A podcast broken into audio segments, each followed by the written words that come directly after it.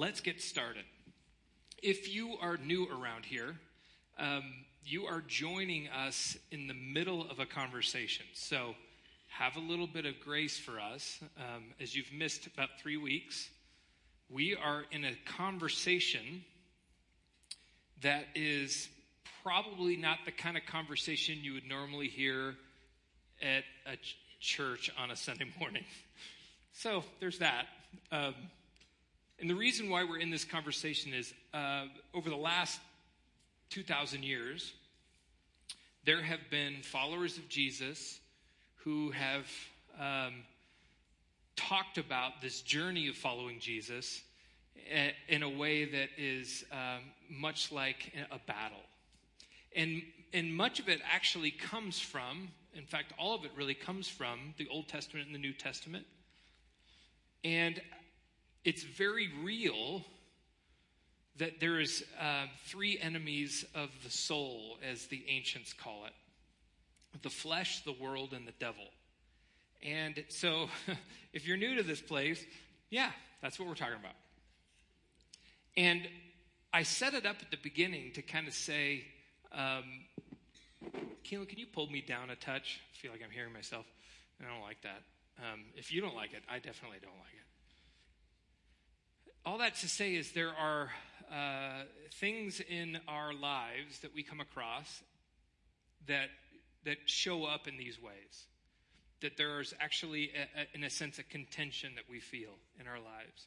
And we played off this hypothesis, hypothesis at the beginning that talked about um, there, there are deceitful ideas that play into our disordered desires, that we have actually disordered desires in our lives that are normalized in a sinful society. And we talked about really that the first two weeks. So I'd love for you to go back and catch up on that on our podcast. Last week, we actually brought some really heavy background to this conversation when we started talking about the spiritual backdrop of Scripture. That Jesus had the view that there was a warfare image in Scripture, that there was something bigger at play happening. And the problem is for you and I, as Western American, um, I guess, naturalist, materialist kind of people, we have this worldview that just says, ah, I'm just going to trust in what I can measure, what the scientific data is, what my experience is. And for most of us, we're kind of inoculated to this idea that there's something more supernatural happening. So, what I asked the question last week was Do you really believe the Bible?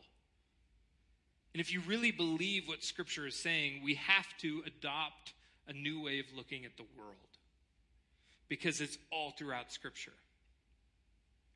Now, today, there's something I think we're going to dive into a little bit that might be a game changer for you.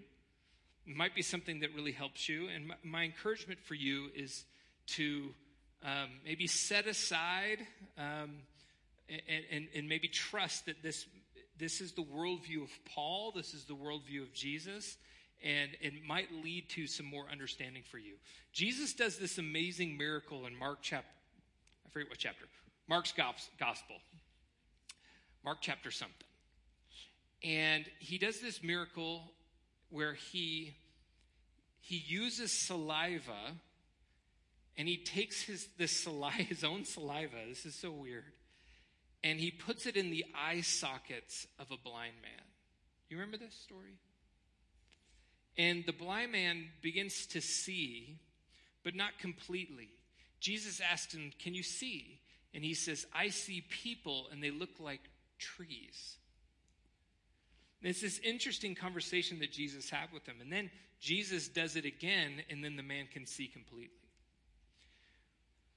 What I'm suggesting is there is a possibility that you and I have been touched by Jesus. We've had an encounter with Jesus, but we don't quite yet see clearly. There's a chance that we might not be seeing all that Jesus wants us to see when it comes to our world. So, my prayer is that we would see more clearly. Ephesians chapter 6 is a classic example of what Paul's worldview is. And this is the passage, if you've been around Scripture for a while, this is the armor of God passage. We're not going to get into the armor of God today um, because that was really a metaphor for, for Paul. Uh, we're going to get into the background of that. Listen to this chapter 6, verses 11, uh, 10 and 11. Finally, be strong in the Lord, Paul says, and in, in his mighty power. Put on the full armor of God so that you can take your stand against the devil's schemes. Now, a little quick background on Ephesians. This little city is Ephesus. And for Paul, he's writing this to the believers in Ephesus. And the believers in Ephesus are living in a city, and this city is like the economic power of Rome.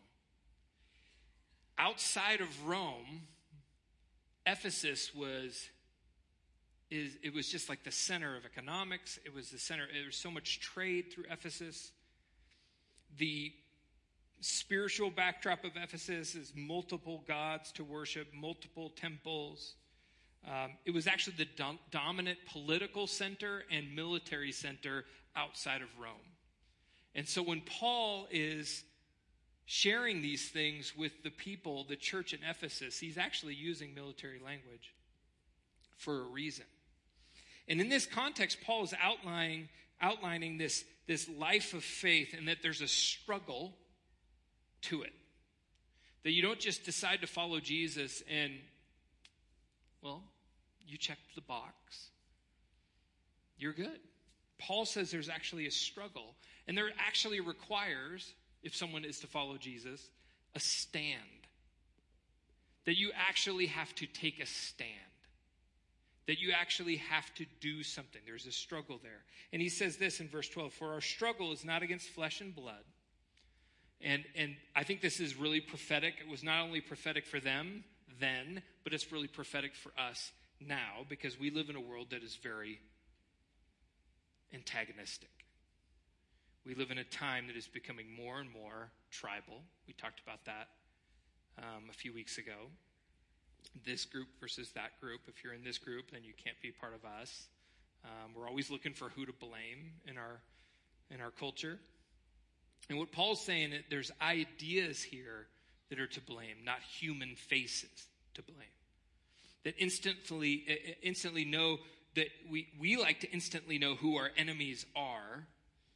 And Paul's saying it's not about people. And this is really happening for us in our time across the world. That there that this idea that there's people that we're against and people are against us and all this kind of stuff. And if you and if you sign up for one um, you know group, then it may, makes you an enemy instantly of another group and all that. People, Paul is saying that there is different dimensions that are going on here. That it's more than just people. In fact, it's not people at all. And, and, and, and here he goes. Who is it against? He says, but against the rulers, against the authorities, against the powers of this dark world, and against the spiritual forces of evil in the heavenly realms. So Paul is actually outlining stuff that as the people of Ephesus are struggling with their situation, they're struggling with you know the uh, the people in Ephesus who are against them. Remember, there was a riot in Ephesus. If you want to go back to Acts uh, chapter 17, you can see what's going on here. But it, it's just an upheaval in this city. Paul's saying your struggle is not against these people. I mean, it's easy to struggle against them because they're right in front of you and maybe they're jerks. But he says your struggle is actually against something else. It gets, it's against something that's behind what's going on here. Last week we talked about this Old Testament thing called the divine council. And um, I can't explain, re explain it all today. Suffice it to say that on first reading, it's weird. And I made the analogy of that Liam Neeson movie with, um, you know what I'm saying, Clash of the Titans. I don't know if you remember this. There's a group of gods and all that kind of stuff. Ultimately, what Scripture tells us, and this is why I asked the question do we really believe what the Bible has to say? Ultimately, what Scripture tells us is that God has done something in which He has created everything, and He's actually used, just like in Genesis 3, He used humanity, He used He used Adam and Eve to be rulers in the garden, to actually steward the garden, and take care of the garden. He actually has a, a group of beings, spiritual beings, that are actually part of what Scripture calls his divine council. Now, if that's new to you, I get you're totally weirded out by that. But it's something in Psalm 82, it's in a bunch of other places in Scripture. We just have to, like, okay, what if this is true? What if there are other spiritual beings um, that we can't see that are actually involved in the creating of conditions that we see every day? And what if those spiritual beings aren't all on God's side? What if somewhere, just like human uh, beings have fallen, uh, what if there is a fall in, in, in more of the cosmic realm? What if there are other beings at work? And Paul is saying that there's this bureaucracy that's now engaged these elemental forces, these rulers and authorities that are now engaged in a spiritual battle, against us, that are against everything that God is for. So if this sounds strange to you, well, hang on. Let's go to uh, Galatians chapter 4. This is another group of people that Paul is writing to. He says this in verse 4. Mandy actually read this in a different version earlier. He says, What I am saying is that as long as an heir is underage, he is no different from a slave, although he owns the whole estate. Ryan, what is happening? What are you talking about?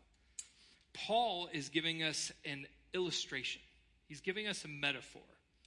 And he's saying that in um, Paul's day and age, if a young boy parents die, say they're wealthy, and this, this boy is too young to inherit everything. Like, imagine a young 12 year old boy in our day and age given a million dollars. Do you think it would be wise to give that young 12 year old boy a million dollars when he's 12? The answer is no. In case you were checking he'll just spend a million dollars on Fortnite and Cheetos. It'll be trouble. So, you've probably known people who have inherited money as a young kid, and what happens is they're given it into a trust, okay? And that trust, when they turn a certain age, they get that money. Well, this is what Paul is saying. He says, You don't want to give, you know, as, as an heir, if you're young, you don't just get all this money. And it goes on in verse 2, it says, The heir is subject to guardians and trustees until the time set by his father. We get this, right?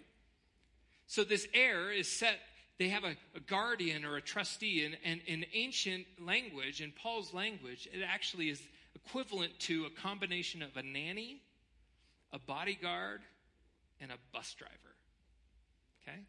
Picture that group of people in one person. So a trustee, a guardian, is someone that helps this young boy grow up, get to where they need to go, uh, keeps them safe, right? And, and, and, and gets them to an adult age. That's what Paul's mental picture is here. He says, So also, when we were underage, we were in slavery under the elemental spiritual forces of the world. What is happening. Paul is saying that for time, there were, in a sense, guardians and trustees of God that were, in a sense, making sure things worked. And this is why we see in Psalm 82 that, that God actually uh, bemoans these other forces because they are doing things that are unjust. And so, nothing worse. Here's the thing think about it. There's nothing worse than living in a culture where there is no authority at all, where it's just absolute chaos. I mean, think about it. There actually are groups um, in, in, in, different places in the Middle East that actually welcomed um, tribal, uh, militant tribal authorities such as ISIS and other things because they were living in chaos and they had no services. So there was like better the devil you know than the devil you don't.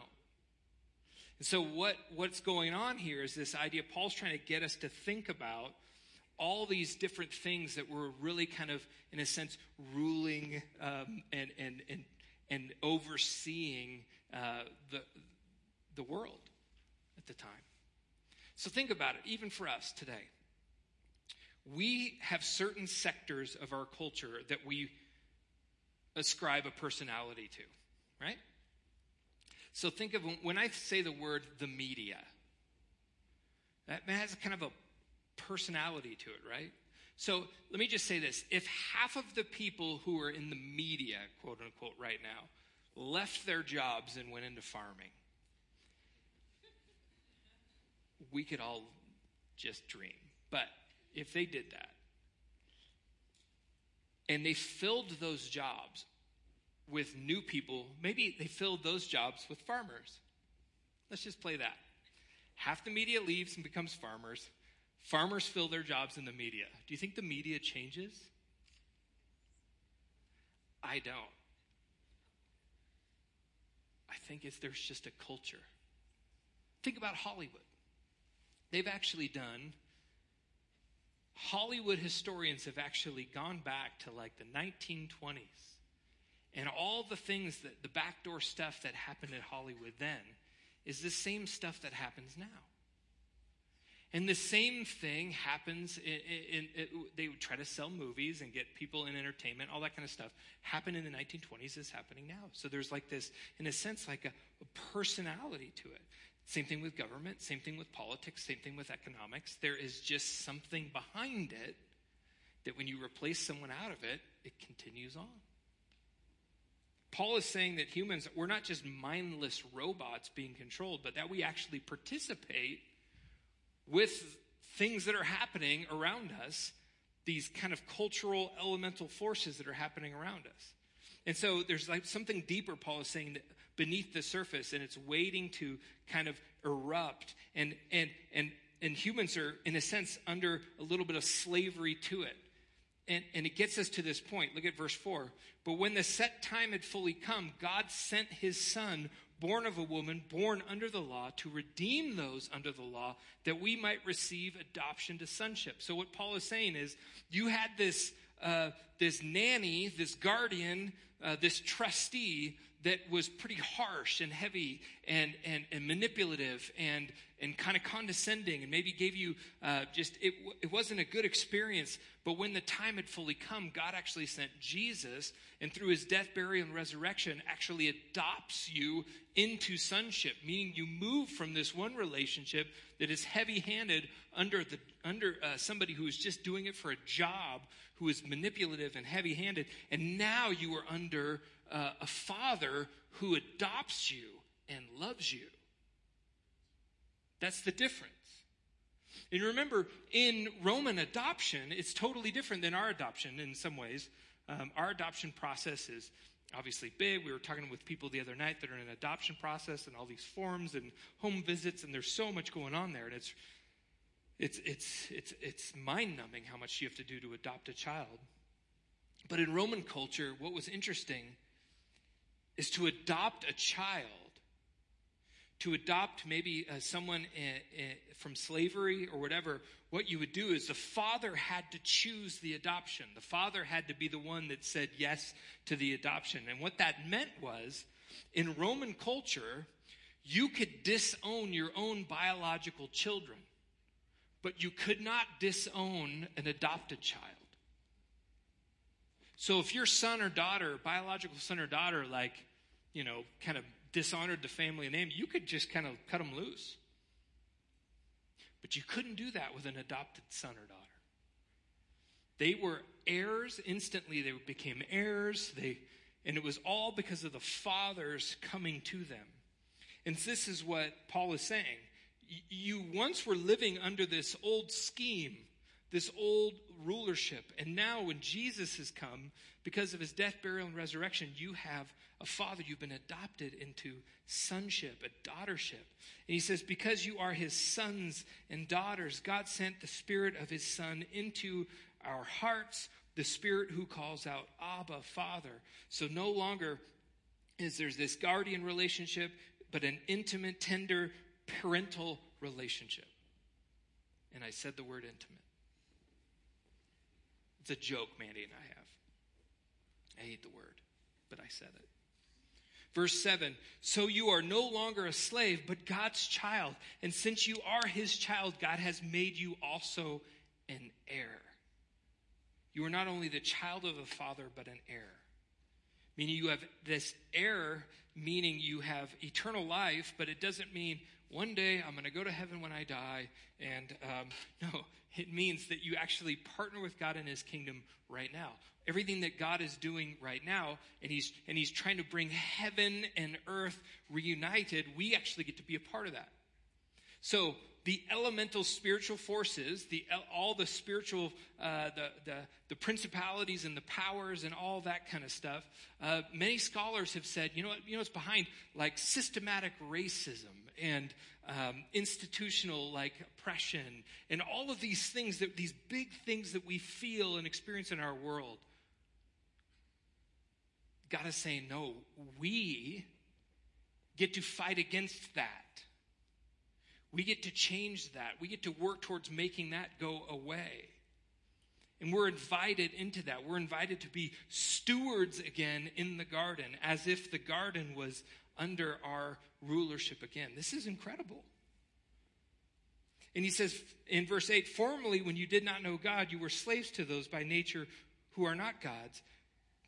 Why people, this is why people fall into this idea of, uh, or idolatry of ideology right? Like we worship an ideology. We worship a political uh, soapbox. We worship, you know, a, a way of doing things. That's why politics has become a religion today. It's literally a religion. The amount of money. This is what you tell. This is how you tell how much people worship something.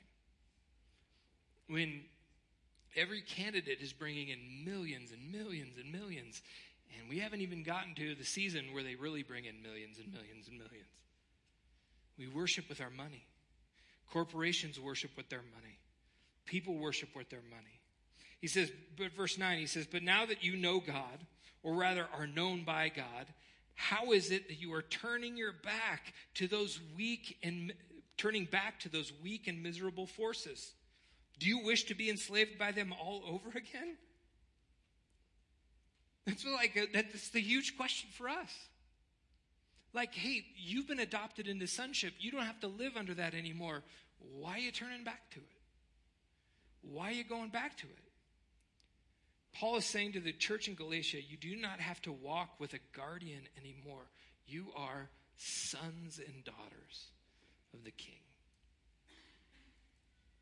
And the temptation for us, we see it in people of Israel. They, they're out in the desert after fleeing Exodus, uh, in the Exodus. They're uh, fleeing um, Egypt, and they're out in the desert, and they start to complain. Well, at least we had this back there. And we do this all the time. This temptation to look at the freedom of Jesus and the freedom Jesus gives and still go back. Or we do something even subtle and sinister is we we adopt this religious sense of duty, right?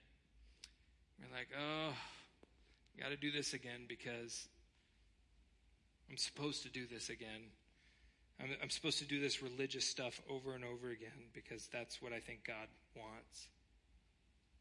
Verse 10 You are observing special days and months and seasons and years I fear for you that somehow I have wasted my efforts on you. Oh, that's like not a letter you want to get, right? Paul's saying, Why are you going back? I feel like I've wasted my time. You're doing this stuff over and over again. You're just, you're just going through these religious motions over and over and over. I feel like I've wasted my efforts on you. And then, last thing, we'll land the plane. Paul also writes about all this to the people of Colossae. And in verse 15, I believe it's chapter 1, 2. he says, And having disarmed the powers and authorities, he made a public spectacle of them triumphing, triumphing over them by the cross. Basically, it's on the cross, Jesus died for our sins. Yes, that's true. And on the cross, God is vindicated. So there's two things happening here foreground and background. What's interesting is this, this making a public spectacle of them. Like, think about how intense that is.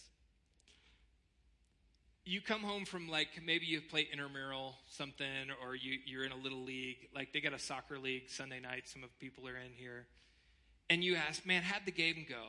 It's not like, "Hey, we won." It was we made a public spectacle of the other team, so much so that we actually took away their ability to play anymore. Like how like how intense is that? Right? Like Paul is saying something huge here. He's saying that the forces are st- still at work, but the crucial battle's over. Like like the power of it like is over, like it's been broken. And, and this goes back to verse 8. We'll just skip forward uh, earlier to verse 8 in the letter. He says, See to it that no one takes you captive through hollow and deceptive philosophy, which depends on human tradition and on the elemental spiritual forces of this world rather than Christ. So basically, what Paul's saying is, is you got the truth of Christ, and you've got these hollow and deceptive tricks. And so we tend to think of all of this when we think of spiritual warfare, we tend to think of what in our mind's eye is, is warfare. Okay? So when we think of war for us as Americans in the West, we think of what's the biggest war you can think of? World War II. We, we, we kind of go to there, right? We always go to World War II. And we think, oh, it's like, it, that's what spiritual warfare is like. It's like two evenly matched battles. We get the Axis and the Allies, and we've got, it's a back and forth, and you don't really know who's going to win. That's not what Paul's saying. Paul's saying that spiritual warfare is nothing like that. That the enemy has been broken, that the powers have been disarmed, and really all they have now is a disinformation campaign. So, fast forward from Second World War to now. And this is not something for us to be proud of. I'm just going to show that, say that right now. But America is the dominant military power. And we really shouldn't be proud of that. That's a whole different sermon. I'm using this as an illustration until 10 years when China is. But that's a whole different sermon as well. Now, ever since 1989, America has been the dominant world power. All countries have now is this ability to wage, in a sense, a, dif, a disinformation campaign against the United States. And they do little things and things like that. So that's why we have troll farms in Russia and troll farms in Saudi Arabia. We have people hacking your Facebook um, with memes and whatever whatever's going on. The idea is there's two great books out there War in 140 Characters, or uh, it's How Social Media is Reshaping Culture and Conflict. Really good book. Um, I've just kind of read a little bit about it. And then another book called Like War. Um, but this all feeds into something that we're all experiencing right now, and it's called the attention economy. If you've heard about this or not, but basically there is a war for your attention. And you reason why you need to know that is because you carry around a computer in your pocket or your purse. And there's this war for your attention all the time. And advertisers and apps and major companies, they all know this, and they are working overtime to figure out how to get your attention. And this is a huge deal. Um, there's so much out there if you want to read up on some of this, but they send bots of disinformation to you. They know what you're afraid of based on things you search for and ways you buy and your habits and your sleep schedule and all that kind of stuff. And they know the most emotionally susceptible time to give you information. That's scary. And then if you have those things inside your house that talk back to you, yeah, they know everything about you. Just kidding. The point is this what Paul is saying is there's these hollow and deceptive schemes that we fall into that take people captive. And they take us captive very easily. They take us they take people captive with this idea of radical individualism. That your autonomy is the most important thing. And you need to guard your autonomy with everything you have. They take us captive with finan- the need for financial security. And that's why you'll see as you watch the Broncos lose today over and over again, you'll see you'll see ad after ad for retirement. There's usually a guy sanding a boat or doing something amazing. Whatever. Or they take us captive by image management. This idea that we need to manage our image online, and we need to create a persona, and we need to create like this, this outward um, veneer that says, Look how amazing my life is. Snap this picture, do this. Or take people cap- captive by, based on this idea of a self guided sexual ethic. That just see where, see where it goes and go for it. Or they take us captive with this idea of materialism. And every single time we walk into a store and things are changed around and moved around and advertised differently to get us to think that that's important for us.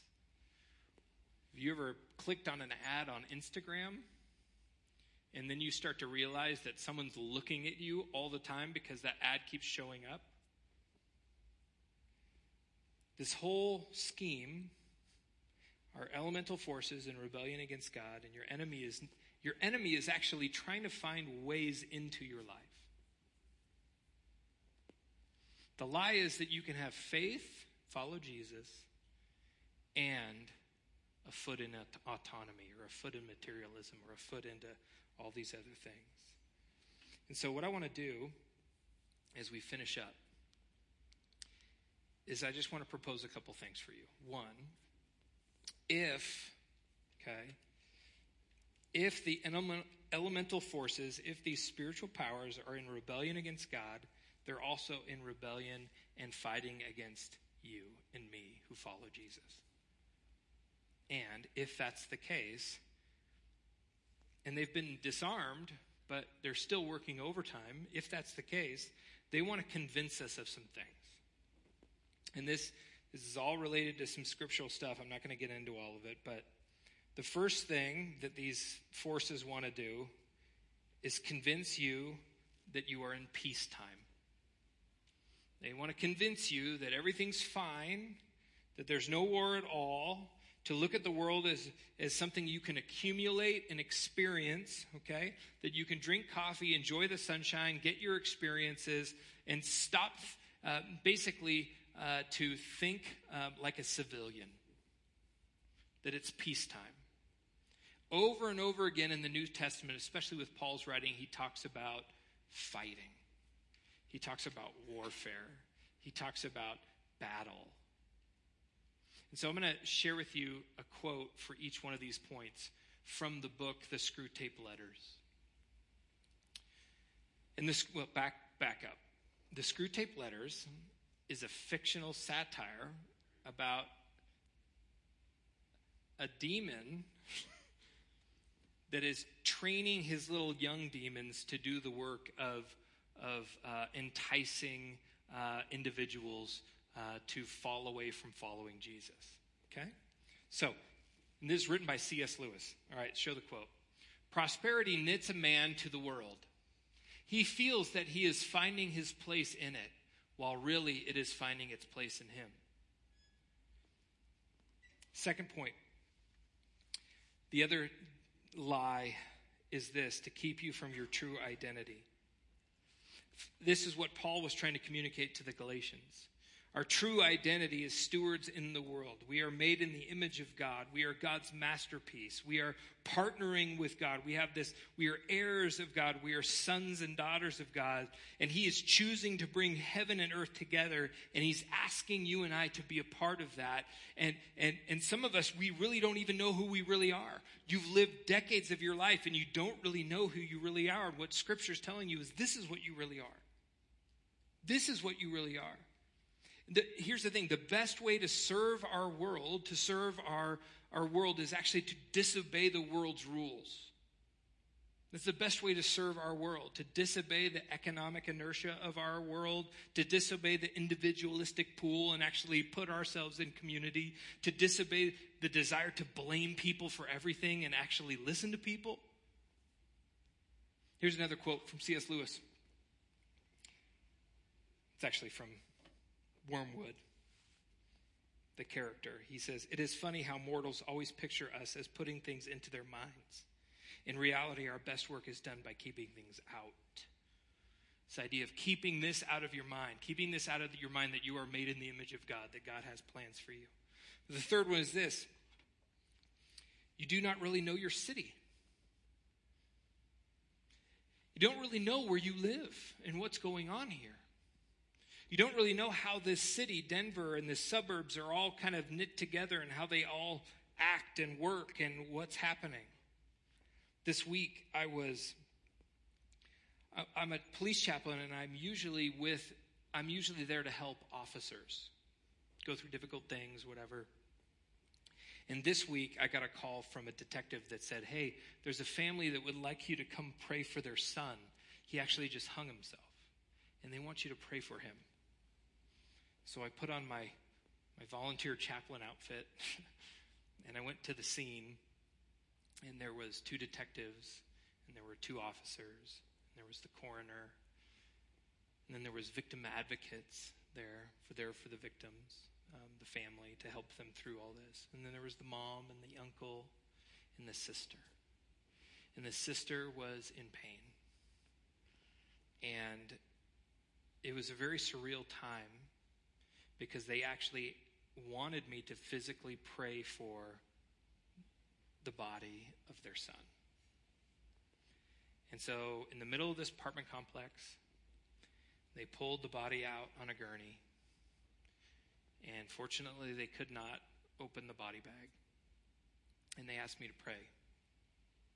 And this group, this family, they, they wanted something. They wanted some insurance, assurance that that their son would be okay, that their brother would be okay.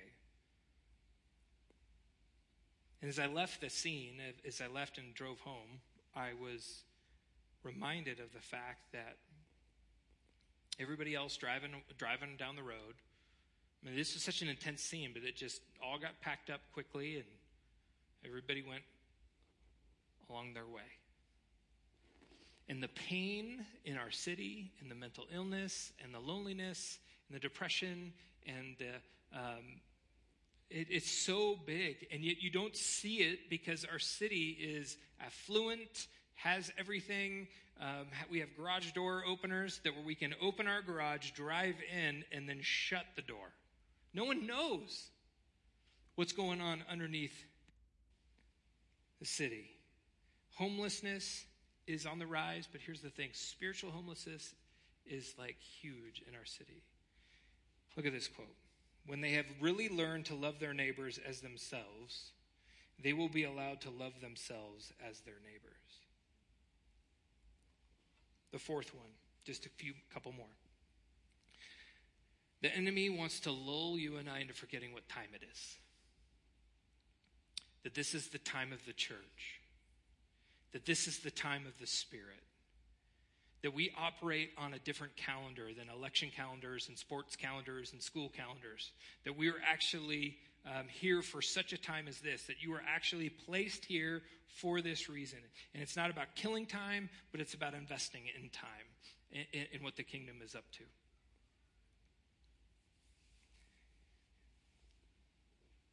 This is the quote For the present is the point at which time touches eternity. A lot of times we think, well, in the future this will happen, and in the future that'll happen. No, right now, this is the moment. Fifth one is this to stop us from hearing God's song for love, of love for the world.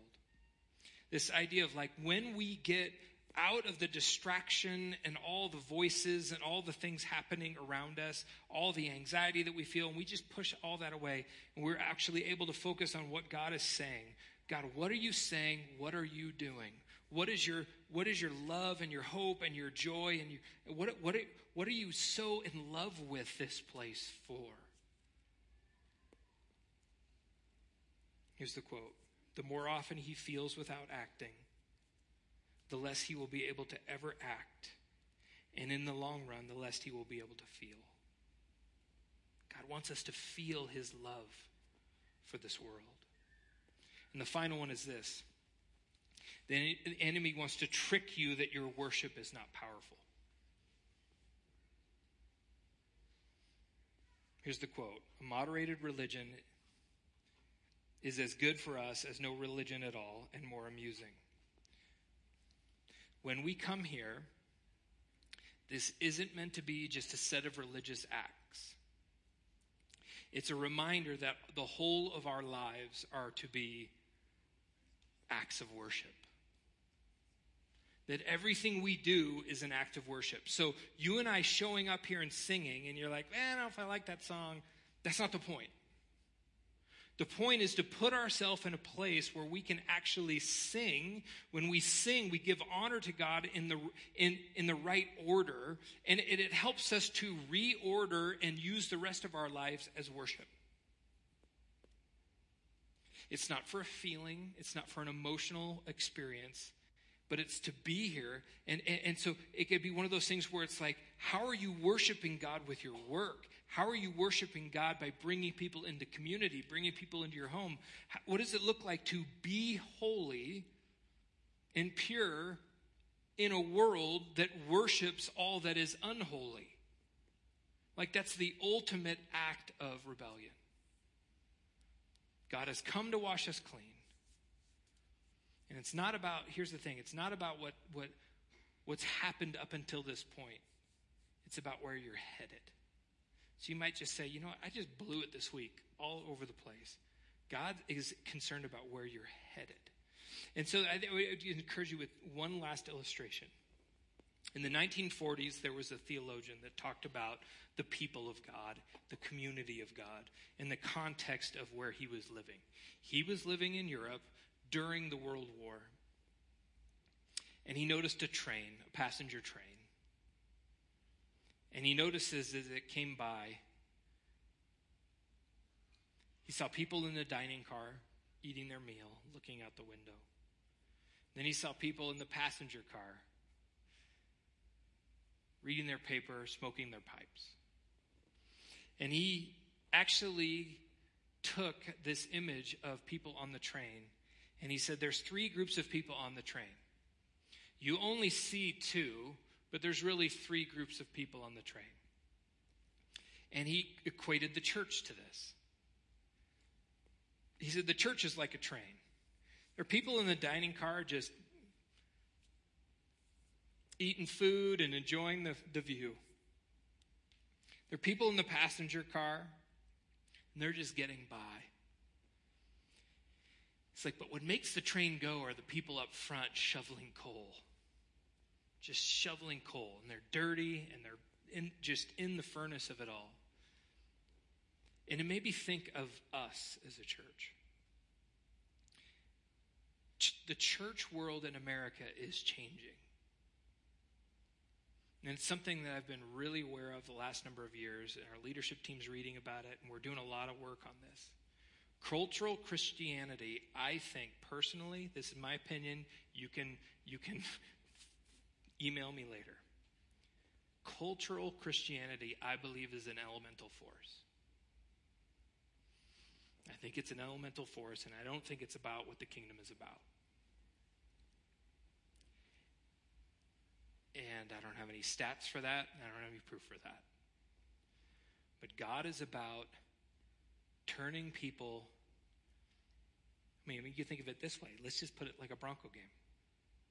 I know that's a bad illustration right now, and I'm way over time. There are three groups of people when you think of a Bronco game. There are people in the stands spectating. There are people outside the game don't even know what's going on or wish they didn't know what was going on, depending. And there's what's happening on the field. What Paul's getting us to say, to see, is we're not spectators. If you follow Jesus, you're not a spectator. And you have this, you and I are just as susceptible as falling into these lulls of saying, oh, it's not a big deal. Oh, you know what? I'm not going to put myself in community because that's just a lot of work.